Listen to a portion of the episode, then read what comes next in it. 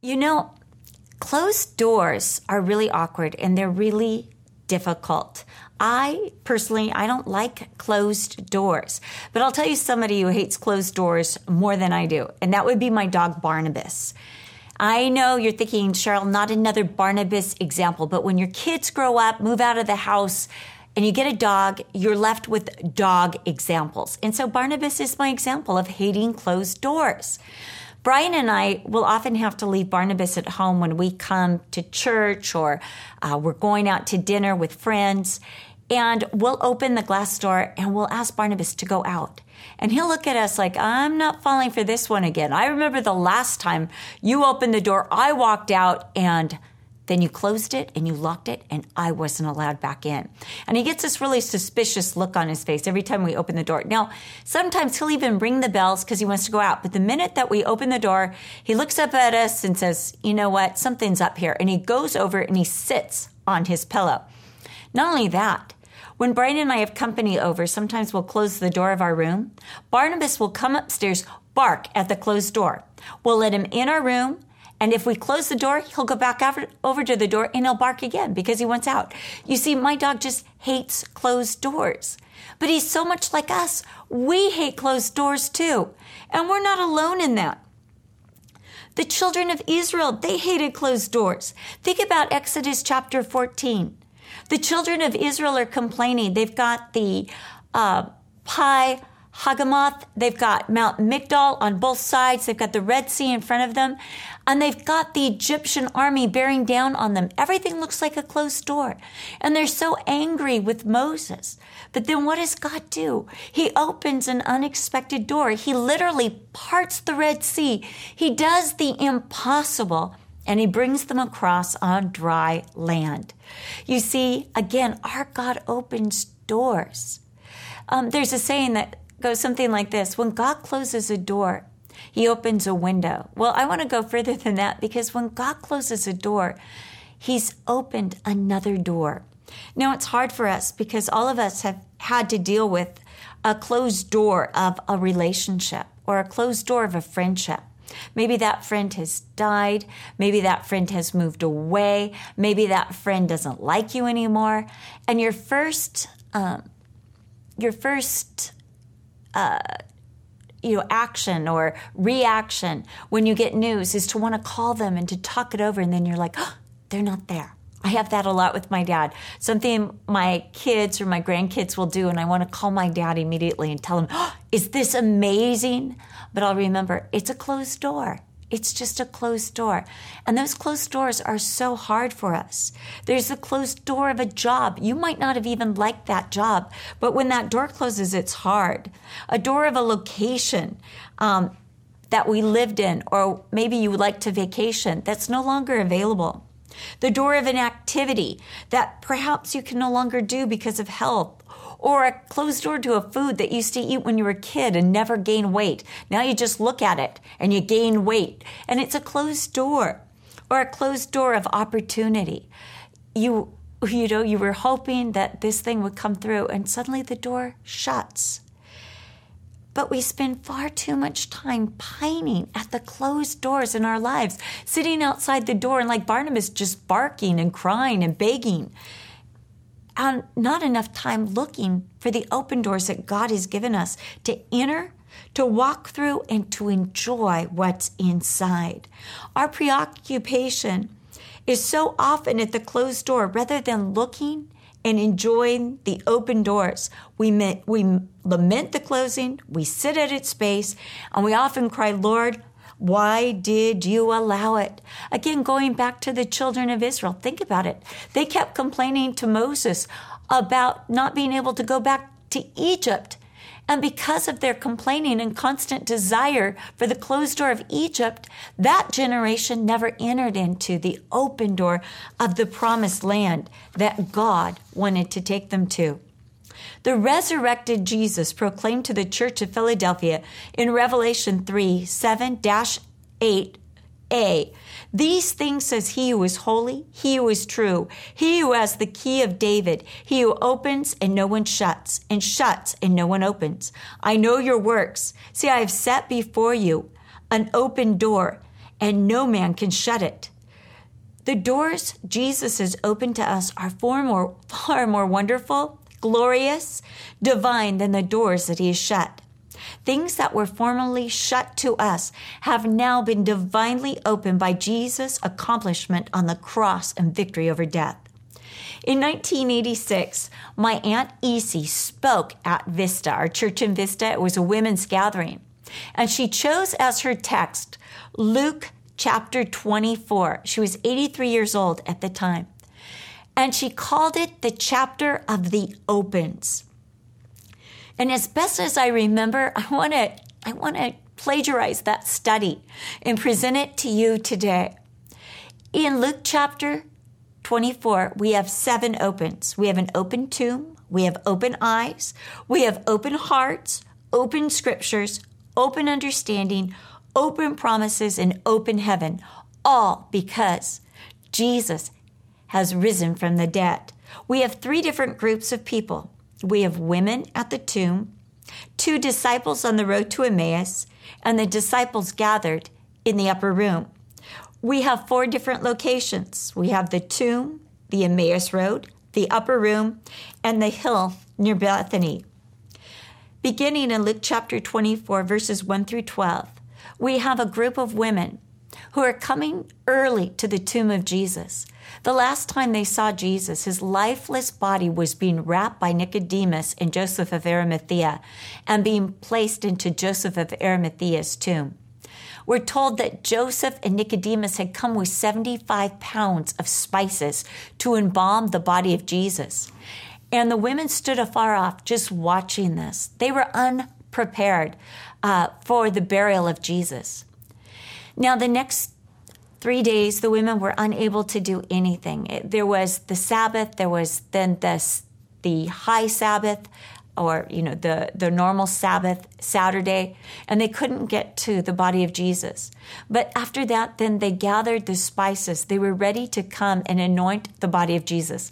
I think this is typical women looking on going they're only using 75 pounds of spices. We could do so much better and women, of course, they wanted to add their spices, their tender touch to Jesus. And they came early in the morning. We're told in Mark chapter 16, verse 5, that their preoccupation was the large stone that barred the entrance to the tomb.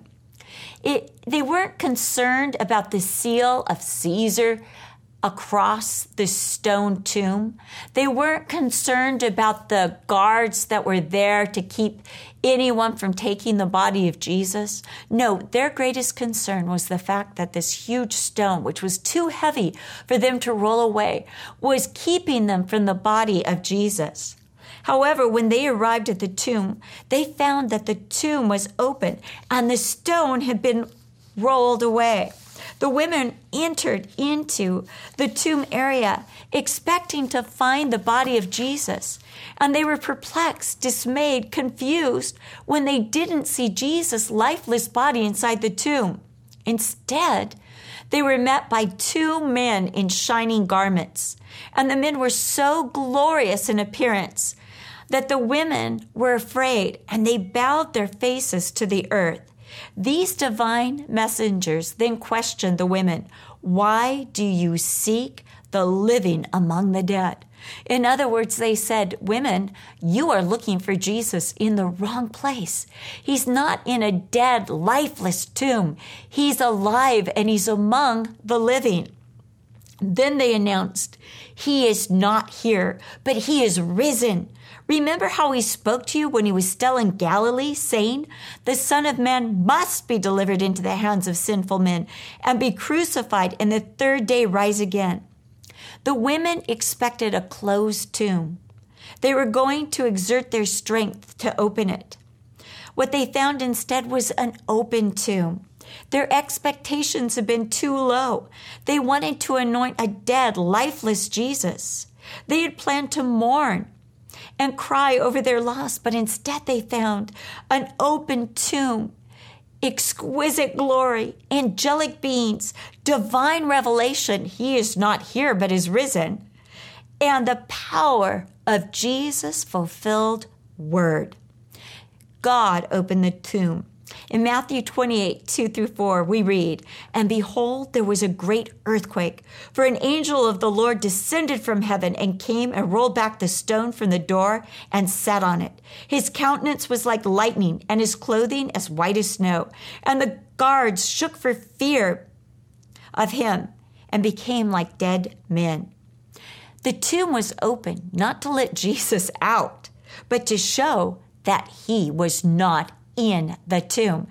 It was not only that death could not hold Jesus, but rocks and stones and graves and walls and and fortresses nothing nothing can hold Jesus back. The impediment to Jesus was not a Roman seal, not armed guards, not a huge, heavy, immovable stone, not a tomb. No, God dealt with that. The only impediment to Jesus is a closed heart. It's an unbelieving heart, a heart that won't believe. The women, seeing all this glory, ran to tell the disciples Mary Magdalene, Joanna, Mary, the mother of James, and they told the disciples what they had seen. And the disciples that listened to these women, because of the hardness of their heart, because of the closed condition of their heart, they relegated the women's testimony to hysteria of women. Now, doesn't that bother you just a little bit? I hate it when I'm passionate about something and a man will say, oh, yep, a woman. Oh, that makes me mad. Or they thought it was idle tales. In other words, like the hallucinations or the exaggerations of women. Peter and John, though, they felt something else because they went running to the tomb. And in John chapter 20, John records that Peter stepped inside the tomb while he waited outside. And Peter saw the linen cloths lying by themselves and the handkerchief that covered Jesus' face folded in a different place. And Peter was perplexed, but John records that when he saw, when he heard, he believed. Going on in this chapter, we find more openings. In verses 13 through 32, Cleopas and another disciple are walking on the road that leads from Jerusalem to Emmaus. It's a seven mile walk. And as they're walking this, they're dejected. They're talking together about their disappointment, their disillusionment, and their dead desires, what seemed like closed doors. But while they're walking, while they're sad, Jesus himself comes and he walks alongside of them. In fact, Luke tells us that he drew near to them while they walked. And he asked them about their conversation. Their eyes were restrained, so they could not recognize them. And Jesus asked, What kind of conversation is this that you have with one another as you walk and are sad? Jesus is saying, What type of conversation is this? You see, how would you label this conversation? It's sad, it's dejected, it's disappointed, it's delusioned. They're trying to process, they're trying to tuck over what their feelings, identify how they feel. It was a conversation of grief. It was a conversation about closed doors and of dashed hopes. Cleopas' anger even seems to boil over a little bit when he answers Jesus rather rudely, saying, Are you the only stranger in Jerusalem? And have you not known the things which happened there in these days? In other words, how is it that you didn't hear? Everybody in Jerusalem knows what was going on. It was the Passover time. It was the talk of Jerusalem. Jesus was publicly paraded through the streets of Jerusalem. He was publicly executed by Rome, and no one could stop it. Nobody. The condemnation and crucifixion of Jesus was not secret. Most of Israel was present in Jerusalem at that time for Passover. Jesus was what had been talked about throughout the Passover week. Many there were giving testimony about his healing, about his word, about his touch, about his work in their life. Only a week earlier, he had been heralded by the crowds as the king, Hosanna, the son of David. Publicly, he had cleansed the temple and driven the money changers and the merchandisers out. And Cleopas is saying to Jesus, How can you not know what everyone else in Israel knows? But Jesus asked Cleopas about these things that had tra- transpired in Jerusalem in order to draw Cleopas and the other disciple out, in order to open their hearts and to speak into their hearts. Often, Jesus' way of dealing with our hearts is first for us to pour out our hearts, to empty our hearts before Him. In Psalm chapter 62, we're told, pour out your heart before Him. He is a refuge for us. The Lord wants us to entrust Him with our disillusionment, with our hurts, with our pains, with our disappointments. You know, sometimes no one is safe with those things but Jesus. But oftentimes I find that we're trying to pray uh, these sanctimonious spiritual prayers. We're trying to pray the prayers we think Jesus wants to hear instead of the honest prayers of our heart. Lord, I'm hurting. Lord, I don't understand. Lord, I'm disillusioned. Lord, why did you allow it? These are the honest prayers that Jesus can deal with. And Cleopas and the other disciple, perhaps if they had recognized Jesus, they would have prayed sanctimonious prayers or they wouldn't have been honest in their conversation. But because they, their eyes are restrained at this point, they're honest. And Cleopas answered with all his past hopes, the seeming closed doors of his life. He said, These are the things concerning Jesus of Nazareth, who we had hoped or we thought was a prophet, God's representative, the spokesperson of God's word, who is mighty in deed and power before God and all the people. Verse 19. He's saying Jesus was so authentic. And Jesus did what no one else did in the sight of God and in the sight of man. He healed, He raised the dead, He calmed the storms. He fed the multitudes. He confounded the wise. He condemned the self righteous and the religious hypocrites. He spoke the truth always, and he spoke it with authority and grace. He cleansed the temple. And he said the chief priests and rulers delivered him up to be condemned. The innocent Jesus tried and found worthy of death for no specific crime. It was so unjust. It was so wrong. But then it was done by the religious elite, those who were supposed to be upholding the spiritual life of Israel. They were the ones who were supposed to exemplify and lead the Jews in adherence to the scripture, obedience to the law, truth, and justice. But they had compromised and conspired with Rome to kill the just, the holy, the loving, the compassionate one. And then Cleopas says, We were hoping, past tense, that he would redeem Israel. Verse 21 Cleopas' hope was dashed. He was hoping that Jesus would bring salvation, that Israel would turn and accept Jesus as their king, and that then Jesus could usher peace into Israel. And then he said, and all of this transpired only three days ago. And certain women of our company astonished us when they returned from the tomb claiming that the body was gone and they had had a vision of angels that proclaimed that Jesus was alive. Cleopas went on to say that certain of their company went to the tomb and found it just as the women said, but did not find the body of Jesus. Jesus then rebukes the closeness of these men's heart. He rebukes their foolishness. He says, Foolish to not believe the evidence, the empty tomb, the witness of these certain women of their company, women that they knew, that they had traveled with, that they knew the integrity, they knew their love to for Jesus. They knew their faithfulness and service. They knew their truthfulness. And yet, when it came to the resurrection of Jesus Christ, they were afraid to believe these women.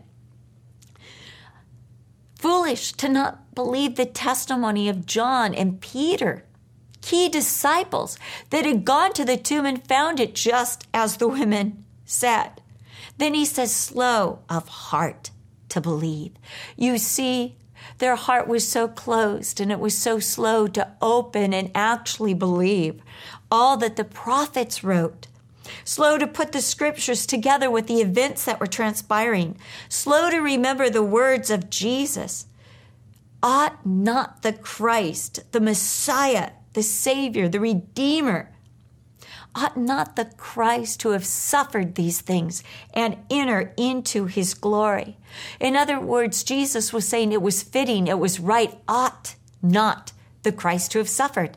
This was the plan of God throughout the ages.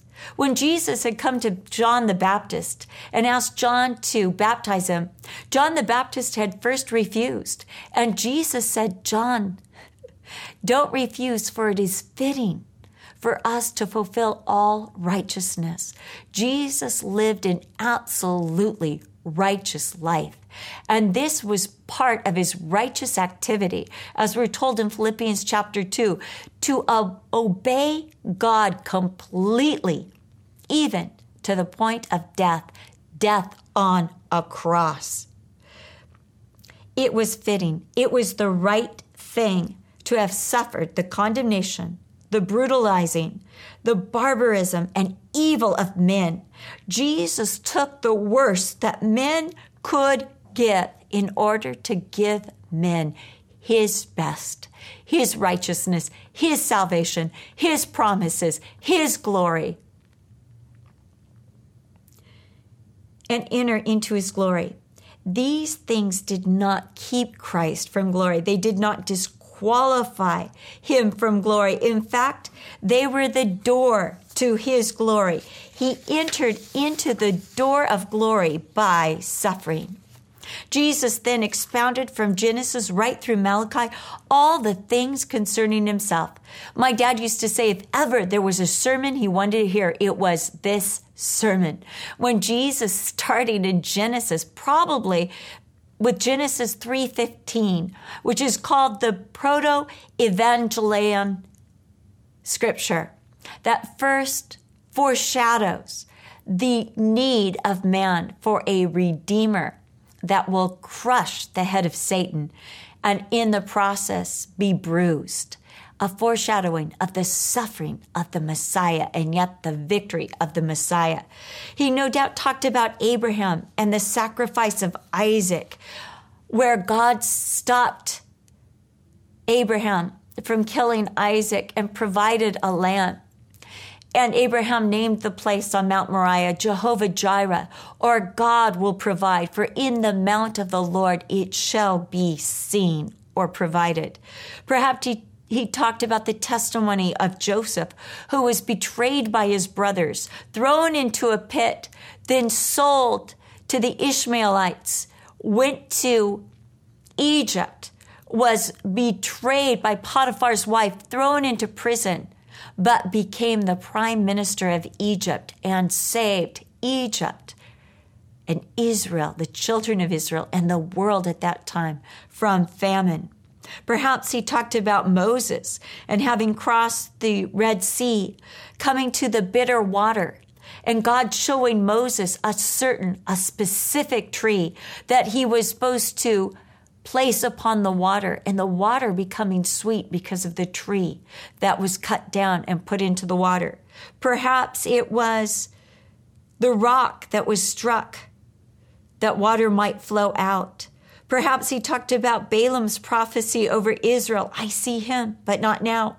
I behold him, but not near. A star shall come out of Jacob, a scepter shall rise out of Israel, Numbers 24 17. Maybe he talked about the promise to David, the Psalm, Psalm 22, the prophet speaking of the suffering of the Messiah, Isaiah 53, Jeremiah, Daniel. When he spoke of the Messiah being cut off, but not for himself, Ezekiel, Zechariah, and so many more. As Jesus spoke, their hearts were burning. The truth and glory began to dawn on them of the necessity of Jesus, the Messiah, suffering, condemnation, and death. It was all according to the plan of God. They could see it plainly in the scriptures as Jesus spoke to him. And then the reality of Jesus' resurrection as we read in Psalm 16 that he would not allow his Holy One to suffer corruption. Then, of the glory of his person, that they realized that Jesus was greater than they ever imagined, than they ever saw or realized when they walked with him, when they heard him, when they saw him heal and work miracles. When they drew near Emmaus, Jesus indicated that he would continue on the road. But Cleopas and the other disciples, still not rec- recognizing him, constrained him to abide with them. Perhaps they were hoping for another sermon. The first had been so good. His word had enthralled them, and they were hungry for more. This had been the first comfort they had received since the crucifixion of Jesus. When they sat at the table, Jesus took the bread and he blessed it then he broke it and he gave it to them. And at that moment, their eyes were opened. I love this Greek word open because it's the word dianoigo, and it means to be opened down to the soul. It is a complete opening. It, it means not just seeing, but perceiving and comprehending. It was down to their very soul. Their eyes were open. Their hearts were open. So, so far we have an open tomb, open eyes, and open hearts.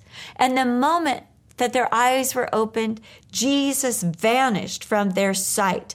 And they said to one another, verse 32, did not our heart burn within us while he talked with us on the road and while he opened the scriptures to us? Previously, before Jesus knew, Cleopas and the other disciple were talking only of what appeared to be closed doors, disappointments from the religious community, disappointments about Israel's redemption, closed doors to Jesus' ministry.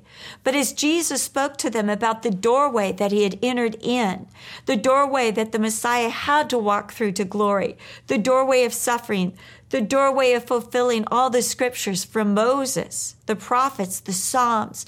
Jesus opened up their hearts and put a fire in them, burning with the truth.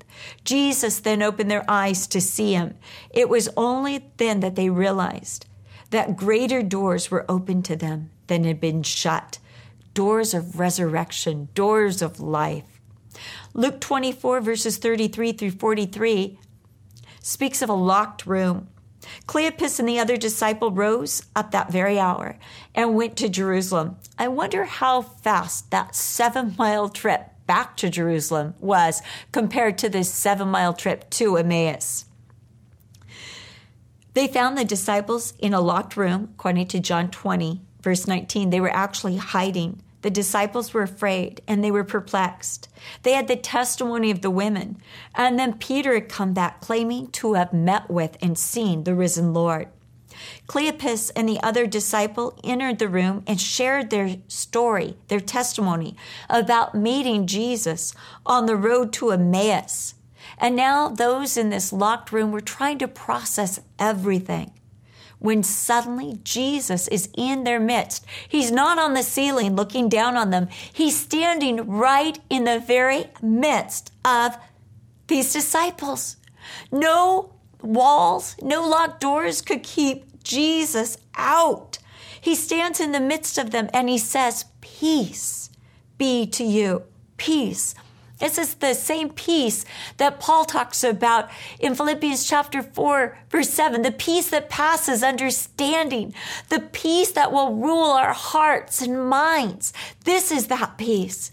And he says, Peace to you. He's not saying condemnation or shame on you for ditching me at Gethsemane or denying me in my trial or turning from me while I was on the cross or hiding in this room. There's no such talk. It's peace. He's saying, I'm coming in peace, in reconciliation to the Heavenly Father. I'm bringing you peace, that peace that is comforting, that peace that guards, that peace that is divine, that peace that permeates our beings, that peace that holds us, that pervasive serenity that assures us that God is in complete, compassionate, caring control of our lives. That's the peace. And this peace, he says, peace to you, peace to you, upon you, with you, in you. Reconciliation with God is now accomplished because of Jesus' death and resurrection. The price of redemption has been met. They can close the door of their fear. They don't have to be fear of fear of Jesus being angry with them or fear of condemnation of their own failures or fear of believing that if they if they really grasp onto Jesus, they'll be disappointed. There's no more fear of disappointment.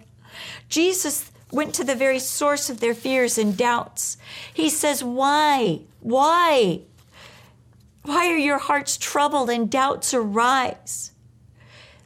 He says, I'm not a ghost. He knew that they were afraid to believe. They thought he was a spirit or an apparition or a vision or a ghost. They had done the same thing when they were on the boat, as Matthew recorded it in Matthew 14, verse 26. When he walked on the water toward them, they had cried out and thought he was a ghost because they didn't know that he had power over the waves and could walk upon the water. It was easier for them to believe in ghosts than the risen Lord. Jesus invited his disciples to touch him. John the disciple would rather recall this in 1 John 1 1 when he wrote, That which was from the beginning, which we have heard, which we have seen with our eyes, which we have looked upon, and our hands have handled concerning the word of life. Jesus said, Feel me. To Thomas in John chapter 20, he said, Put your fingers into my hands, see the holes where the nails were been were. Put your hand into my side. Feel where this spear went through. Feel it. Touch me. I'm not a ghost.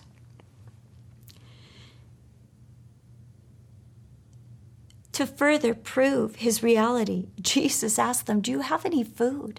And they brought him some broiled fish and honey, and he ate it in their sight. The locked room was meant to keep all fear out. But it was no impediment for Jesus. Jesus has no closed doors. He alone closes and opens doors. But as you see Jesus' resurrected body, it also shows us what we will be like. First John chapter 4 verse 2, John says, "Beloved, we are now children of God, and it has not yet been revealed what we shall be. But we know that when He is revealed, we shall be like Him, for we shall see Him like He is. We are not going to be, as Paul said in 1 Corinthians 15, unembodied spirits, but we're going to have a body that is fit for a resurrected life, a body that is made for the conditions of heaven and the conditions of an earth where Jesus reigns in glory. A body that eats, a body that has no impediments like walls or tombs or death, a glorious body. Jesus then opens their understanding and opens the scriptures, opens all the promises of God, and opens heaven to these disciples. As Jesus explains to disciples that all things written in the law of Moses and the prophets and the Psalms concerning him must be fulfilled. He opens their understanding that he might open the scriptures to them. Without open understanding, the scriptures will remain closed, even to us. Think about it. The chief priests and the scribes who copied the Bible, the lawyers who studied the law, and the Pharisees who sought to live by the law and the scriptures, it was closed to them. They never recognized Jesus. They never saw prophecy being fulfilled before their eyes, even though it was obvious. It was absolutely obvious. You see, it's, um, it's possible, it is absolutely possible to read the scripture, but have our understanding closed so it doesn't apply to our lives. We, we compartmentalize it, we relegate it, or we think it's for others, and we never see that it's for us. So Jesus opens their understanding because without this open understanding, when we come to the scriptures, we will only see rules, rituals, battles, brutality, and obligations. But those with open understanding coming to the scriptures perceive a gracious creator, a rebellious mankind, a righteous and deadly breach between the two. The Son of God coming to breach the gap through his sacrificial death to bring man back into reconciliation with God. And they perceive the glorious plans of God that are yet to unfold. Jesus opened the scriptures to them as he did to Cleopas and the other disciple on the Emmaus road. And we realize that the volume of the book was written about Jesus, even as it says in Psalm 40, verse 6 through 9. Every story in the Bible is a story of man's failure and a cry for a redeemer. Every story is the story of the need of a mediator between God and man. A mediator righteous enough to be in the presence of God, but compassionate enough to understand the walk and life of sinful man. Every battle in the Bible shows the brutality of men and the fallen state of nations. And every cruel act shows the deception of man and the need to be delivered from himself and his own nature. The Bible, by way of example, presents Jesus, the Savior, through heroes of the Bible, through the temple sacrifices, and prophesies his coming, his compassion, his suffering, his resurrection, his rapture of the church, and his return to rule and reign. Then Jesus opens the promises resulting from his suffering and death, verses 46 through 47. Thus it is written, and thus it was necessary for the Christ to suffer and to rise from the dead the third day, and that repentance and remission of sins should be preached in his name to all nations, beginning at Jerusalem. And you are witnesses of these things. Behold, I send the promise of my Father upon you. Now we have the door of God's promises open to us. This door was closed because of sin. Every promise of God was conditional in the Old Testament. If you obey, then you can receive this promise. But no one was ever good enough, obedient enough, righteous enough until Jesus. And what did Jesus do? He fulfilled the righteous requirement of the law. He obeyed God completely from his heart, his mind, his soul, his spirit, his entire being. He said, I always do those things which please my Father. And only Jesus was worthy of inheriting the promises of God. And then he wrote those promises in his will that should he die, we would inherit those promises. And then he died on the cross that we might inherit the promises that only He deserved, that only He earned, that only He merited, and the promise of the Holy Spirit. And all the promises of God are now ours because of Jesus. Heaven has been opened to us because of Jesus. Death is no longer a closed door, but a transport. Jesus led the disciples as far as Bethany, and he conversed with them on the way, answering their questions about Israel. You see, they wanted to know, they were at the closed door. When is Israel going to become a nation? And Jesus said, That's a closed door right now. You know, they wanted to say, Lord, when are you going to open that door? Is now the time to open that door? And Jesus said this in Acts 1, verses 7 through 8 It is not for you to know the times or seasons which the Father has put in his own authority. You see, there are certain closed doors to us now. The closed doors of knowing the times and the seasons. We can know a little bit, we can glimpse it, but we can't be professionals because the Father has put that information, that knowledge, that door in His own hand.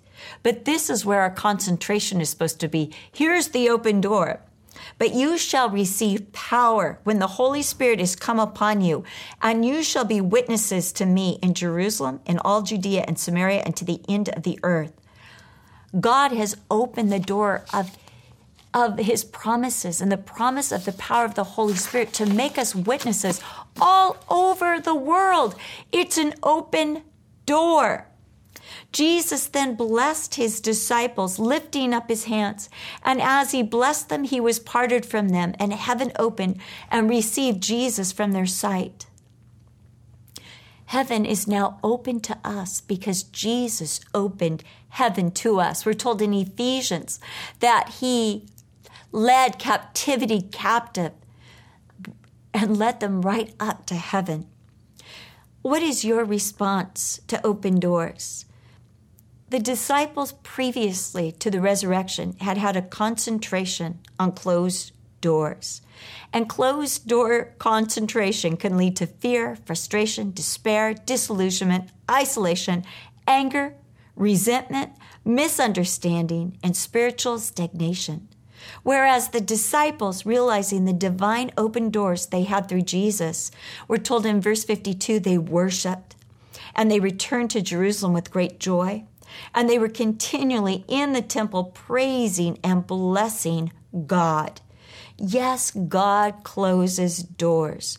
But remember, every time God closes doors, He has opened glorious and effectual doors for us. And we need to look for those doors that God has opened to us. We are no longer ever separated from the love of God which is in Christ Jesus because of the doors that He has opened. Through Christ, we have great and effectual doors open to us. And the open tomb, the open hearts, the open eyes, the open understanding, the open scriptures, the open promise, the open heaven only give testimony of the beginning of the glories to come as we walk through the doors God has opened to us through the life and death and resurrection of Jesus Christ. My friends, don't keep knocking, crying, despairing, sitting outside, barking at the closed doors in your life. Like the women, quit despairing over the impediments that aren't there God already rolled away the stone. You won't find Jesus among the dead. He is among the living. Like Cleopas and the other disciple, in your conversation, don't let it be sad because Jesus, even now, is drawing near to you and wants to open the door of your heart and your eyes to see that He is with you. And you're not in, you're not in grief that you're in glory. He wants to open your eyes to the truer reality of life abundant that He has already given you. Like the other disciples in the closed room, He wants to open your understanding, His word, His promises, and heaven itself and all its resources to you. These things says He who is holy, He who is true, he who has the key of David, he who opens and no one shuts, and shuts and no one opens. Let's pray. Lord, I thank you for the closed doors in our life. I pray that you would give us an appreciation for these closed doors, but the power to walk away and let you keep all the doors in your right hand Lord, that we wouldn't seek to pry or fret over how we can open closed doors or, Lord, just grieve over them. But Lord, we would see and rejoice and praise you and worship you over all the great and effectual doors that you have opened to us. Lord, some of my sisters here are not cognizant of the open doors that you have given them. And so, Lord, I pray for us today as your women.